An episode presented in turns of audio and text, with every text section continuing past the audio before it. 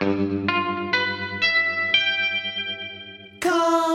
to Morricone Island. It's W11 show for your film and TV soundtracks. It's the #1 place to go. From old world to new, like a cool breeze coming through. Yes, it's Morricone Island on WFMU. WFMU. You're tuned to WFMU Morricone Island. I'm your host, Devin 1108, Tuesday from 8 to 9 p.m. playing the soundtrack hits. This week is no exception. I have special guests joining me. It's Min Xiaofen, classically trained and also an improvising peepop player, amongst many other instruments. And she has a new album out entitled Metta, Metta, a combination of 2 live film scores that were commissioned by the Smithsonian Institution back in 2023, 2 1920 short films, one entitled Romance of the Fruit Peddler and the other Romance of the Western Chamber.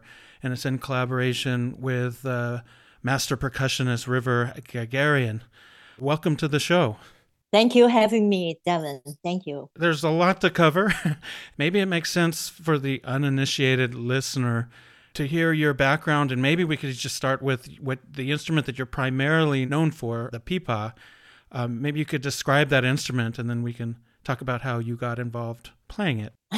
Yes, pipa is my primary instrument. When I started this instrument, I was 10 years old. So the pipa is a plucked string instrument. It existed in China during the Qing Dynasty around 222 and 206 BC. It has been played 2,000 years because the words pipa actually is made of 2 Chinese syllables, pi and pa. Those 2 are most common ways to performing the instrument. Pi is striking down, sound like a pi, and striking back, sound like a pa. So the name is called a pipa. And pipa has 4 strings, tuned A, D, E, A. It's a chromatic scale instrument. I have auto 30 frets. I guess a pipa can be a different number of frets, right? But you've chosen the 30 fret version of the pipa. Is that correct? Or are they all 30 frets? Yes. In the ancient time, of course, pipa only have 3 frets or sometimes 5 frets or sometimes 13 frets. Because I play the modern version, so we have 12 notes. And for these live scores, it looks like you've also incorporated a number of other instruments, including your voice. You sing quite a bit, finger piano or thumb piano, as well as a few other traditional Chinese instruments as well. Yeah, it's all related to the pipa family. I have another instrument, it's called the Ruan, R-U-A-N. It's very round box. People sometimes say it's like a Hmong guitar, and it sounds much lower. Then also I played another instrument called the string, Sanxian, which called the 3 strings. This instrument has a long handle, but no frets. So also small box. It's very beautiful. It's like a lot of people heard this instrument feel, it's like an American banjo. You can sliding on the strings, and when you play this instrument, usually it's used for folk form style. For example, Chinese has a similar like blues. We have a blues too. It's called the jing yun dagu, when the performer singing and playing and also acting. The Sanxian is a main accompaniment instrument. I also play the other instrument called the guqin. Guqin is like a zither instrument. We have 7 strings. This instrument is a very quiet instrument. It has 7 strings. You just play sliding on the strings, make the sound. This instrument, because it's so ancient, so it's favorable for the scholar to study, and also associated with ancient philosopher Confucius. Yeah, I read there were like 70 different techniques for it or something like that, right? Different ways. For pipa, has 70 techniques. Yes. Oh, okay. Where were you born and raised? Where did you grow up? I was born in China. Yes, I was born in China. Nanjing. Nanjing is southeast near the Shanghai, actually. It was old capital of China before communists take over, of course. But it's a beautiful city. It's a lot of, let's say, a lot of cultures there. Also, the environment, the nature. It's one of the most beautiful city in China. Your father was a professor at the university there, is that correct? Yes, my father was professor. He was an educator, and also he taught at the Nanjing Normal University for 60 years. And he passed away, of course, and I studied with him when I was 10 years old, yes. And my father is a kind of father, but my father was very strict. I kind of was afraid of him because he's very serious. He push you. He give me a lot of, let's say, discipline. So that's why he wants me to become a professional musician someday. Yeah, so I was born also a musical family because not just only my father, my mother, who sang kind of singer, she's not a professional. My sister, she was a very famous arhu player. You know, she passed away 9 years ago. So my brother, he's a conductor. He retired now. And also my nephew and my sister's son also, he is a conductor. Did you study formally at the university, or was it just home studies with your father? I was born during the Cultural Revolution. So when I just graduated from high school, but the university is still closed. I'm sure a lot of people probably heard about the Cultural Revolution because the 10 years from 1966 to 1976, those 10 years was totally closed. With especially university. Then I graduated from high school. Luckily, there's Nanjing Traditional Orchestra just finished the Cultural Revolution. So the Nanjing Traditional Orchestra started opening audition for the professional musician. So I went to audition, but I get a job. I get offered. So, but I still consider I'm not a professional yet. So I have to spend 4 years professionally training. Then I have to pass again exam. Then I become formal soloist with the Nanjing Traditional Orchestra. So until I left China. So you were performing throughout China for a number of years? Yes, all the time, 10 years. 10 years. That was your day job? Yes, my job, professional job. I play traditional music all the time, just play traditional, strict traditional music. Yeah. Yeah, because pipa has such a long history, so there's a lot of repertoires, lyrical, martial styles. Then also with orchestra, you know, we sometimes I play solo as a leading instrument, sometimes with the whole orchestra.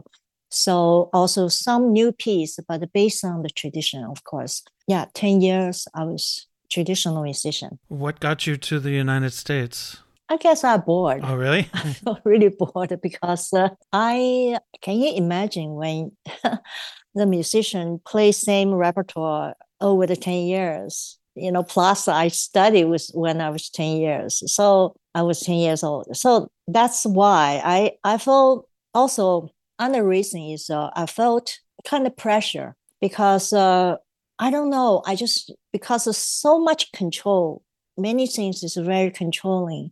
Music too. You have to play exactly the master told you. You have to copy exactly. And every time when I play traditional music, I feel so nervous because I'm afraid I will play wrong. Because every gesture, every breath, every, the space, you have to play exactly right. People always comparing, Who is better? So also I felt I just can't play good. I always make a mistake. Even I was just principal soloist. I had a very good position, but I felt this kind of pressure make me feel, I really want to, just somehow get away of this. But I don't know. I just take the chance. Yeah. Then I come to America. How did you do it? I got an invitation. Doing some kind of cultural exchange. And also then at first I landed in San Francisco. I worked with a lot of traditional musicians who lived in San Francisco, including the Guzheng Music Society. Then the society hired me. Become a musician, work for them. So yeah, that's I not just only work with traditional, like Guzheng Music Society, also doing a lot of new pieces too. There are commissioned some composers write piece for the musician, and then also I met a lot of composers. I started work with them. Was your family approving of your move? Or was it rebellious for you to do that? Actually, they know they can't stop me because I kind of always a little bit, because I'm the youngest. I always have a little bit different with my brother and sister. I always want to do something else. I like painting. I like singing. I was singing a lot of pop song when I was in China. That's people feel, especially traditional musician or family, they will feel, wow, you sing pop song. That's not good. You are a musician. You're a traditional, musician. You are from the famous family. You can't sing in pop song. They feel pop song is totally, you only sing pop song at the club. This kind of feelings. They don't like me to do something like this. Then this is why many reasons I just feel I quit job. Actually, I was pretty brave because I have a stable job, very good job. Yeah, but I quit. You quit? I don't know. I just come to America. I just said, what happened? I'm just come. I just take chance. Yes. Who was the first musician or composer that you met, not coming from the traditional Chinese classical background, that got you looking to do other types of music or helped bridge that? I met a lot of Chinese composers, modern composers, like Chen Yi, Zhou Long. I started to play a lot of piece, a lot of music from them. I premiered a lot of music they written for the pipa. I was challenged because I was just traditional musician. I played most very just like pentatonic scale, but soon, when you play modern music, it's challenge. It was really challenge because I really have to work a lot, practice a lot, because it's totally different style, because traditional music is really, you have to hold your energy back, right? You can't show too much. We always say you play strong, but not aggressive. But when you play soft, but not weak. But with modern music, you have to, everything you have to let go. Always, sometimes really exaggeration. Sometimes the notes they want you to hit louder as possible. It's not easy. Yeah, this kind of modern music take me a long time. I have to work very hard. Use metronome, practice the tempo. Also, especially when you work with a Western ensemble or orchestral, you really need how to count. You need to practice. You need to count. English is not so good. Sometimes I miss the counting. It takes me a long time. Practice. And eventually, of course, that's no problem. Then I met Wadada Leo Smith. That's very different. At least modern composition has music, right? So you just need to follow the music. You just need to play the right notes. That's it. But with the Wadada, his score is just like a graphic, Right. Then you edit every tempo. You have to watch other musicians' line. Now add your line. A lot of open improvisation. I don't know how to do it. I was really challenged. I was first time I worked with Wadada Leo Smith. He wrote one solo piece for me, so that's okay. I practiced, but with ensemble, it was so hard because He sometimes, he on the stage, he will change order. He will just point to you, hey, your turn, jam, just play solo. Forget about the score, just play solo and do it. For me, I can't do it because I was controlled so much. Now all suddenly do whatever you want. That's fundamentally, I can't use to it. I can't. So it took me so long. First, the performance in San Francisco was disaster. I feel it's disaster. Was that the first place you met him? You met him in San Francisco? Wadada? Yeah. So I told myself I don't want to do this kind of music again because it's terrified for me. I have to have everything arranged, everything written. You know, this kind of spontaneous on the stage, whatever happened, you just do it. I can do it. You know, until I come to New York, of course. And then that was 1996. Yeah, I moved to New York. What got you to New York? Yeah, because my husband got a job in New York. So I moved with him. Actually, it's only taken me 5 months. Actually, I got a concert. I performed at the Knitting Factory. Yeah. So I performed actually traditional music. Oh, because my solo, a little recital. Okay. I played some traditional music, also modern music by composers like Tan Dun, Zhou Long, Chen Yi. But after show, John Zorn was there. He watched my show. Then he asked me, he approached me, he said, I'm John Zorn. I don't know who's John Zorn, to be honest, because I never know this circle. Then he said, I have some idea. I want you to work with Derek Bailey. I don't know, obviously. I don't know who is Derek Bailey. Then he said, then of course, as a musician, I will always say, hey, what kind of music? Do you have a music? Is it just a composition or what kind of music? He said, no music, just improvise, jam. I told him, I said, I really don't know how to do it. Yeah. He said, no problem. He said, you should just listen to his music. And then you tell me if you want to do it or not. Then I said, sure, I'd like to check it out. So he gave me some CDs, Derek Bailey's CD. So I listened. And then I just, oh my God, there's no music at all. Everything is sound really still sound, very atonal, and abstract, dissonant, and internal dissonant. Wow! But I tell myself, I force myself. I have to try. I forced myself. Then we went to studio. Then we just jammed. I still remember because I was so stiff. I chasing him. All the time. I chastened him. I just felt whatever he plays, I just follow him. I copy him. I try. That's what I can do. Because I'm terrible. I don't know how to do it.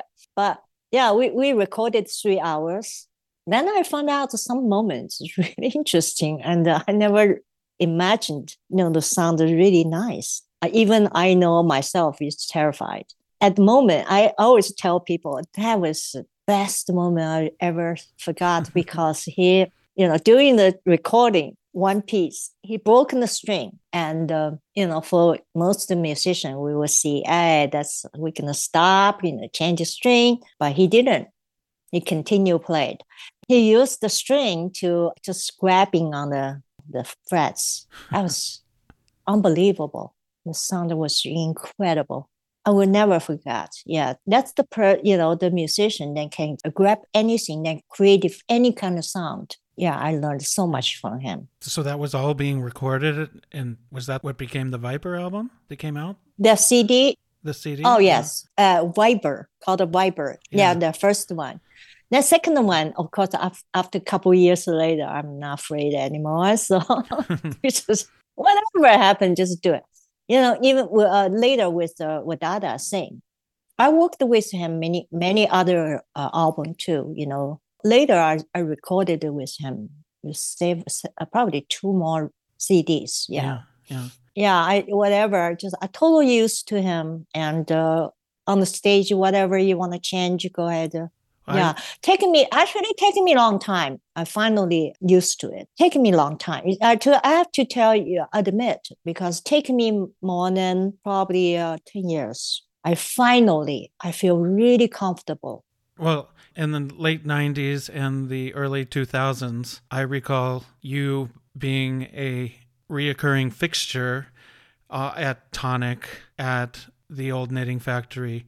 I mean, you performed all the time with various people, and you didn't, yes. You know, the audience, the average audience member like myself, you would never know that you were concerned about your own playing, or, you know what I mean? It seemed seamless, and it, as if you were, you were very much committed to what you were doing, and, you know, like you've been doing it your whole life and had no reservations doing it.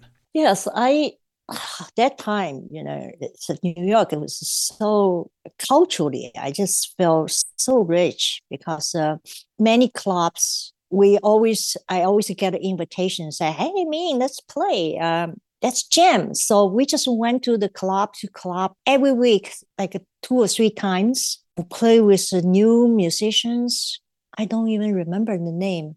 We just on the stage jam. Oh, that's a lot of fun. Really, I had such a good memory, just memorable. A lot of good shows, sometimes bad, but some's good. A lot of good shows, you know. I mean, I still have a lot of old tapes, you know, cassette recording. I hope still work with Shirley Hurst and George Lewis and many other. I have some duo tapes, just unbelievable. It's just so many great musicians there. You know, I totally influenced by them. Also learned so much from them. I always say to people, I learned from the stage, on the stage, be how to improvise. On the stage, yeah. So during that time with in New York with John Zorn and Knitting Factory people, it seems like then you did become a session musician quite a bit. You were on a lot of recordings during that period. Yes. You did some films for John Zorn at the time? Yes, John Zorn, yes. The first recording, right, is the Port of Last Resort, right? That documentary. That recording, I still remember. I wasn't ready for the improvise, but there has one track. He said, "Can you improvise?" So I did, but it was I was pretty shy. Yeah, I remember that. The second film, a documentary, I feel I'm more comfortable because with also Mark Ribot, right? So we have a lot of duo. Yeah, I feel much comfortable. Yeah, so you played with him a lot. Memorable. Yes, yeah. Actually, I did a couple other. Not John Zorn. John Zorn. Yes, that was always. I can always remember. It's beautiful music and exotic music. Yeah, yeah. So very beautiful. It's just so, you know, the guitar and the pipa, the sound are just so together. Just it's really, for me, I will never forget. Such good experience work with John. Yes. Did the recording for those films or anything, did you get to do much more recording for film over the years? Yes. Actually, I worked with Huang Ruo. Actually, I recorded for him a couple documentary, but I don't think we have a recording. That's it. Also, talk about the old time when I was in San Francisco. That's the dragon. Right? The Dragons, Hong Kong Cha-Cha, yeah. Actually, this piece was written by Robert Randall. It's a funny story because actually I played pipa on the song. I supposed to be, it's not me, they didn't ask me to sing the song. They invited other singer. She sang Cantonese because it's Cantonese. So they felt the Bruce Lee is Cantonese, space and Cantonese, Canton. No, it's Hong Kong, that's it. So they used the Cantonese to sing the song. But I remember after we recording, I played the pipa, right, on that piece. We listened to the singer. Her intonation has some problem. So the composer, Robert, he tried to correct, but it's very hard because she has some kind of problem. So, but I left. And then later somebody called me, say, hey, I heard you can sing too. You're a singer. I say, yes, I'm a singer. this woman, she said, can I give you the score? You practice a couple hours. Then the composer will call you. I say, yes, I will do it. Then somehow she faxed me the lyric. So I just practiced a little bit. Then the composer, he called me. During the time, we only have phone, okay? Just call me. Yeah. Oh, yeah. Say, can you sing it? Then I sung. Then he said, you're hired. I sang the song. Yeah, that's the story. Yeah, I was wondering if that was you, because you do sing. We will get to your new album and discuss it. But like you sing on the new album, and the voice sounds very similar to me. The Hong Kong Cha-Cha. Yeah, Hong Kong Cha-Cha, yeah. And that's from Dragon, the Bruce Lee story. That's old story. That's old, very old. Wow, that's 20-something years, like almost 30 years ago. Yeah. Almost 30 years, yeah. Yes, I think I did a couple other films, but I forgot because sometimes just very short track, one short track, then we're done. I don't even remember what's the film. So right. If without CD, we'd never know. You'll never know.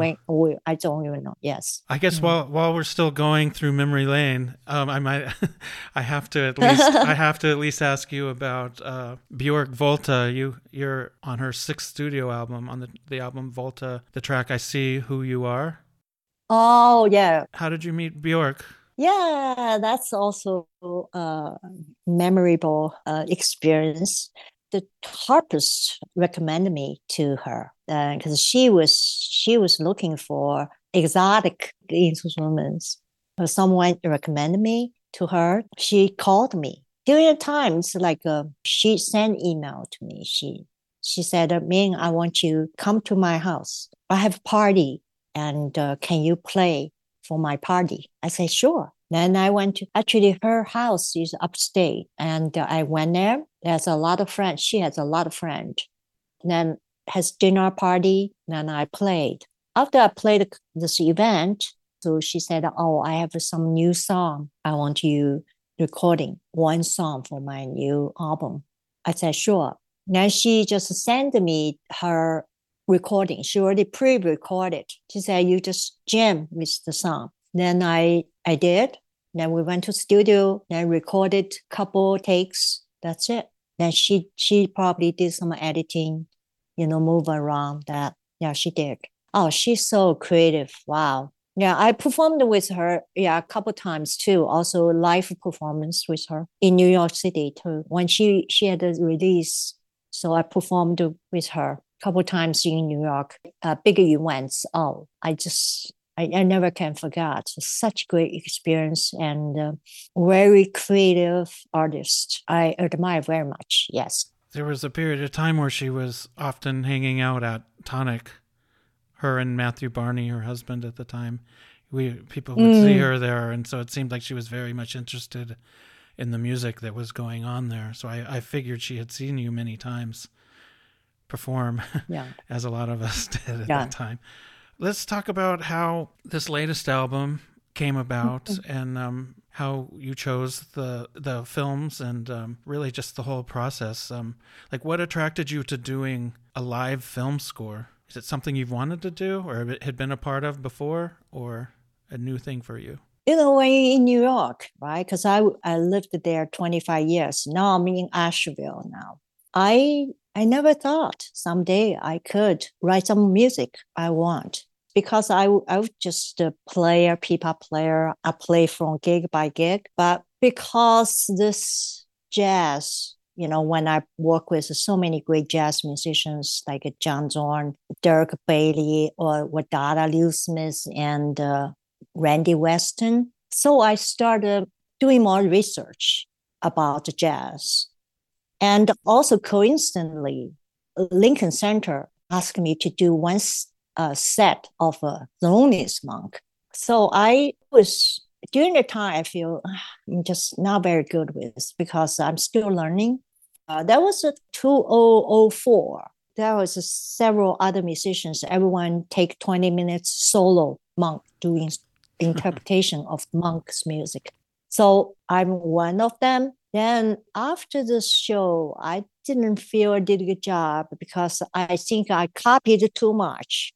I told myself someday I really want to do again. But because this kind of research leads me to, I have to digging deeper. So I found out, there's a great history, jazz history between China and America. Because when Bud Clayton, he brought the Kansas City swing to Shanghai during the middle of 1930s, then worked with Li Jinghui, who was called father of popular music. And so this is why this kind of connection make me feel, wow, I want to do more. You know, I want to tell the stories, because this story almost like a hidden, especially Li Jinghui.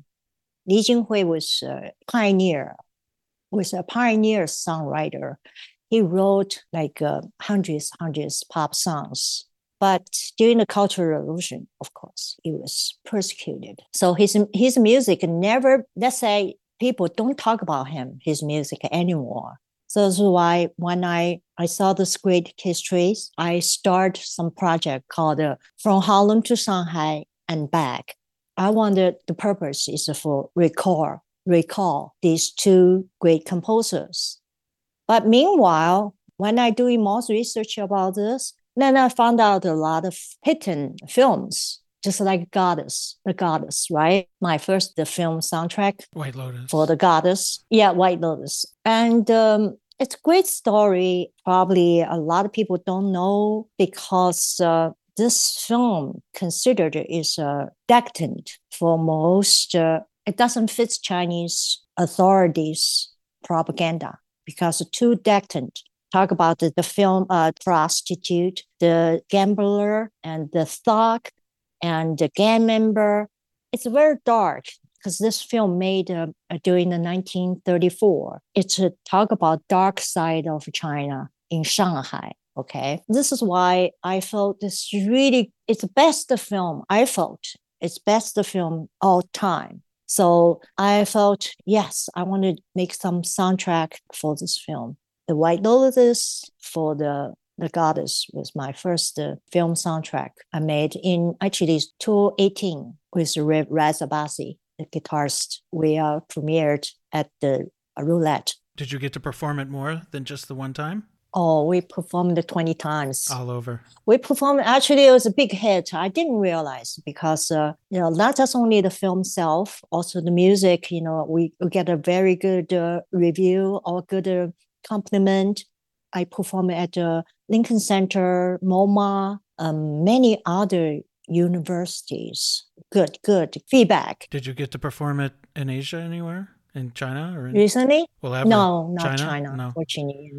No, I mentioned that this is The Goddess. Still too. It's a very, it's not a dark film. Still not really. Yeah, shown. dark side.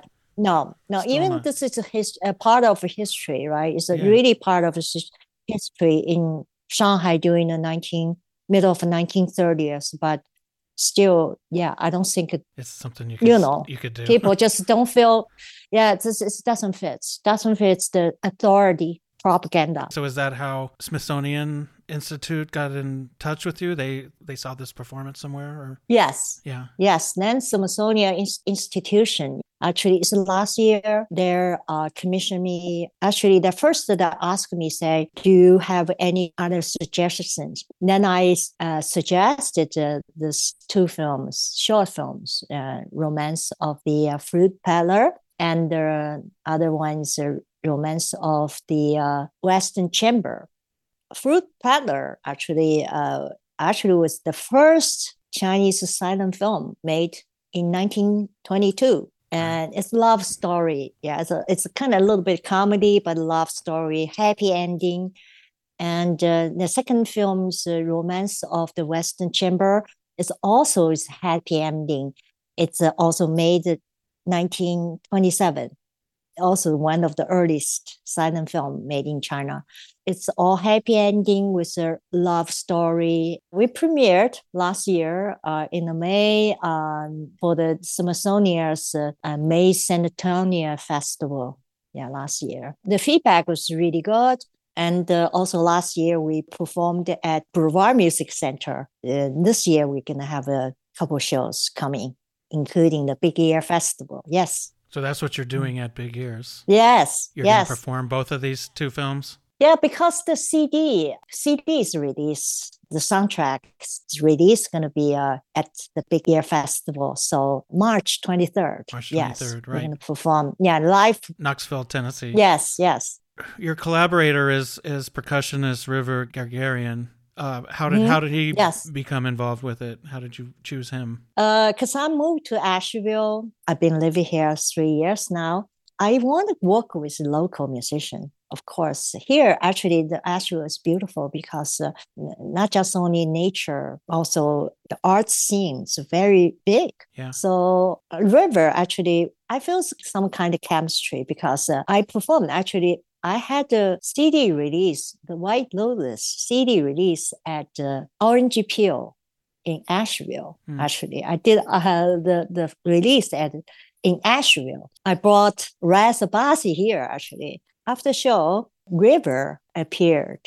River didn't see our show because he was teaching that day. But after the show, he walked in, he said hello to Rez. He said hi to me, and then we found out he worked with Tan Dun. He lived in New York for many years. He moved out, I moved in. We never met, but we both worked with same composer, Tan Dun. So he knows a lot. He is knowledgeable for Chinese music. He plays Middle Eastern free drum, Indian drum, talking drum, like Kangeria, talking drum. He plays many kind of instruments together. When he plays, he's the sound just so full. Then, of course, when there's a commission coming, I was immediately, here's the choice. It's amazing. I mean, he made this music so beautiful. Really thankful to him. Yeah, I've yet to see this performed live. I'm hoping to make it to Big Ears this year, but it is very much there's a couple of different versions online on YouTube where you can, the listener can experience it. Both of the films in total, the entire film with the two of you performing, and you can see the film with the subtitles or the intertitles. So it is seeable that way. And enjoyed them. The Fruit Peddler had a lot of kind of like early comedic American silent film influences, like the Buster Keaton sliding staircase, the Harold Lloyd glasses. Clearly there was some influence, I think, going back and forth between the two countries in their cinema, which is super interesting. And they're both kind of universal stories, that you two... Love story. Yeah. Yeah, love both stories. Both are love stories. Love, yeah. And you both kind of elevate it, heighten it with your music, which is great. And so so when you went to record, did you record this in a studio then, specifically for this album? Yes. So you went and kind of it's not a live recording or anything like that. You did it in a proper studio. Yeah, we did 2 days at the Echo Mountain Studio. It's a famous, recording studio in Asheville. First day we're recording. We're just recording the music for the records, for the album. The second day we just did the live with video. Yeah, so we spent 2 days doing those things. You saw the two films, right? I watched them online, yes. With video. It's my version or somebody else? Yours. Oh, my version. Okay. Yeah, I think the Smithsonian has posted it, and there's two different versions I saw. Oh, you watched that one? I believe so. Yeah, the Smithsonian is live, right? Yeah. It's a live one we play at the Smithsonian. Then also I have a from local called Asheville. This media they did we did at the studio, with several cameras. You saw that one too, right? I saw both. Yeah. So you're saying that that second one is the recording. The second one was a live videotape and a recording at the studio. And so that's what appears on Meta. Yeah, because it has a lot of. You see many angles because it's like four cameras. That one I haven't posted on YouTube, but it's private. Yeah, it's not everybody can see it because I want to do it until later when the CD release maybe comes out. I can. Right. Together. Yeah, I watched the other one in its entirety because so I could see the entire film, you know.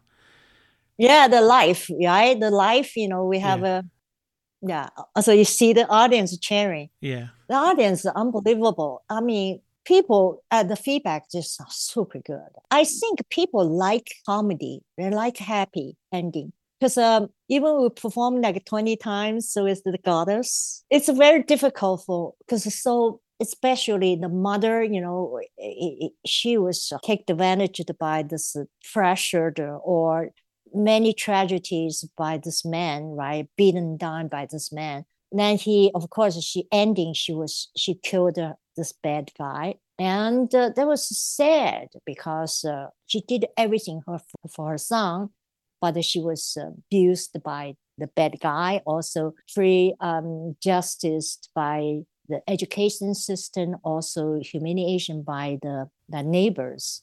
So ending was she end up in the jail. It's so emotional. For me, I like this kind of film, drama, you know, with endings not perfect. Not perfect. Because life is... No Hollywood ending. Yeah, life is always is not perfect. So, but for audience, it's really hard. I can see many times when I perform, people just so emotions. A lot of people cry for this mother. After show, people very difficult for that. They can cheering. Nobody can cheering because it's so heavy, right? Yeah. So, but with these two comedies, two love stories, everybody so happy. Totally different. Yeah. But I like the first film better. Did your father get to see you and how your music had evolved in the United States? Did he get to see the jazz improvisation version of what you do? Did he get to see that ever? My father actually, he missed my White Lotus. He never had a chance to listen to the White Lotus. But he heard my CD, Dim Sum. He said to me, I'm proud of you because you can just write your own music now. That's, I feel so proud because, you know, our whole family, everybody's is just a player or conductor. Nobody write piece. But of course, I write pieces for I think it's personal. It's really personal. I don't say, oh, wow, I'm just really... or composer or something, but I can say it's very personal music. Probably just if I didn't come to America, I never could go this far. I'm just a performer, but when I come to America, I can try many things. If this way is not going to work, I will try a different way. So the door always open to you. So it's worth it. Even it's not easy. Come to America, yes. You got to find your own way and you got to become your own person and explore all these different, you know, from not just the traditional classical, Chinese classical world, but the jazz improv or the, you know, the downtown New York scene, and then becoming a composer in your own right. And who knows where you'll go from here. So, yeah, that's great. You know, for my music, so far, I already had 3 film soundtracks now. You know, I don't want people thinking about, oh, this is a compliment or this is a background. No, I don't want people feel this way because I try to use many kind of instruments, you know, to create the sound. Then also for my idea is the music support each element, each thing. But meanwhile, stands its own. I want people to feel this is a trio. Sometimes my music, I have many moments, like sometimes it could be very suddenly disturbing, powerful, then make you forget about it. Oh, wow. Then you have to watch us, you know. That's my purpose. It's a trio performance. And you want the album to stand on its own where you don't have the visuals. Yes. The listener can just listen to it. And not necessarily know what's going on in a film, which is great. Yeah, and I think it does it in both instances, both records, you know, that came out, both albums. What is next? Do you plan to tour this a little bit around the country or world? let's see what happened in the Big Ear Festival, because for me, it is one of the best experience I'm going to perform, participating for this festival. We have a couple locals. They're interested presenting these two films with my the Metta. I don't know yet. Big tour, not yet. Yeah, here as a lead festival, we're going to perform in May. And also Greenville, they want to present us this project in Greenville. And also next year is another town, it's a couple shows coming. Yes, confirmed. That's good. That's good. Yes. Anything else you're working on that's coming out or anything else? Or you're really focusing on this new record for now? Yes, focus on the metas. This project with the films. And meanwhile, I have a new group, actually. It's an Asian group. It's all Asian musicians. That's new trio. Going to perform next week. So we will see what's going to happen. It's going to be involved Japanese koto and drum set by a Vietnamese American, actually. He's so good, Tom, and myself. And we'll see. It's going to be new, local musicians. Actual musicians, yes. Yeah. Have you met or collaborated with anybody through the Moog factory there in Nashville? The synthesizer, the instrument? Oh, Moog, yeah. Moog, yes. We're always passing, it's very close to my place. Actually, I assume there's a lot of musicians coming in and out of there. Oh, I heard they're sold. Oh, really? Sold. Oh, no. Yeah. They used to have a festival every year. I know. That's the best. Maybe 10 years ago. Yeah. But ever since the COVID, that building, it's very nearby. We every day, if we go to city, we're always passing their building. But they're pretty quiet there. They're sold. Yes. Sold. Oh, no. Who knows? Mm-hmm. Yeah. You sound like you're familiar with Asheville, right? I've been there a couple times. No, it's a great town. City. It's a great town. There's a lot to do, and it seems tightly knit. And there's art and culture and food and a fun place. You don't feel bored this time. A lot to see and a lot to do, and nature too. Nature and a lot of outdoor activities. It's so beautiful. I love it. Yeah, I love it. Yeah. Yes. Yeah, I met a lot of friends. I met a lot of new musicians. A lot of musicians. I met a lot of venues too. Here's a lot of venues. Unbelievable. People open-minded. Very open-minded there. Yes. I assume it attracts a lot of interesting people. Oh, like yourself. Already, I heard a lot of musicians. A lot of musicians started moving in. The American Nun Society said Asheville is the best air quality. Oh, really? In whole United States. Yeah, beautiful. Smells good here. Yeah. Always can't complain. Very happy here. Yes. I thank you for your time and for your hard work on the live score and the album. And excited to hopefully see it at Big Ears, if not somewhere. Okay. shortly thereafter.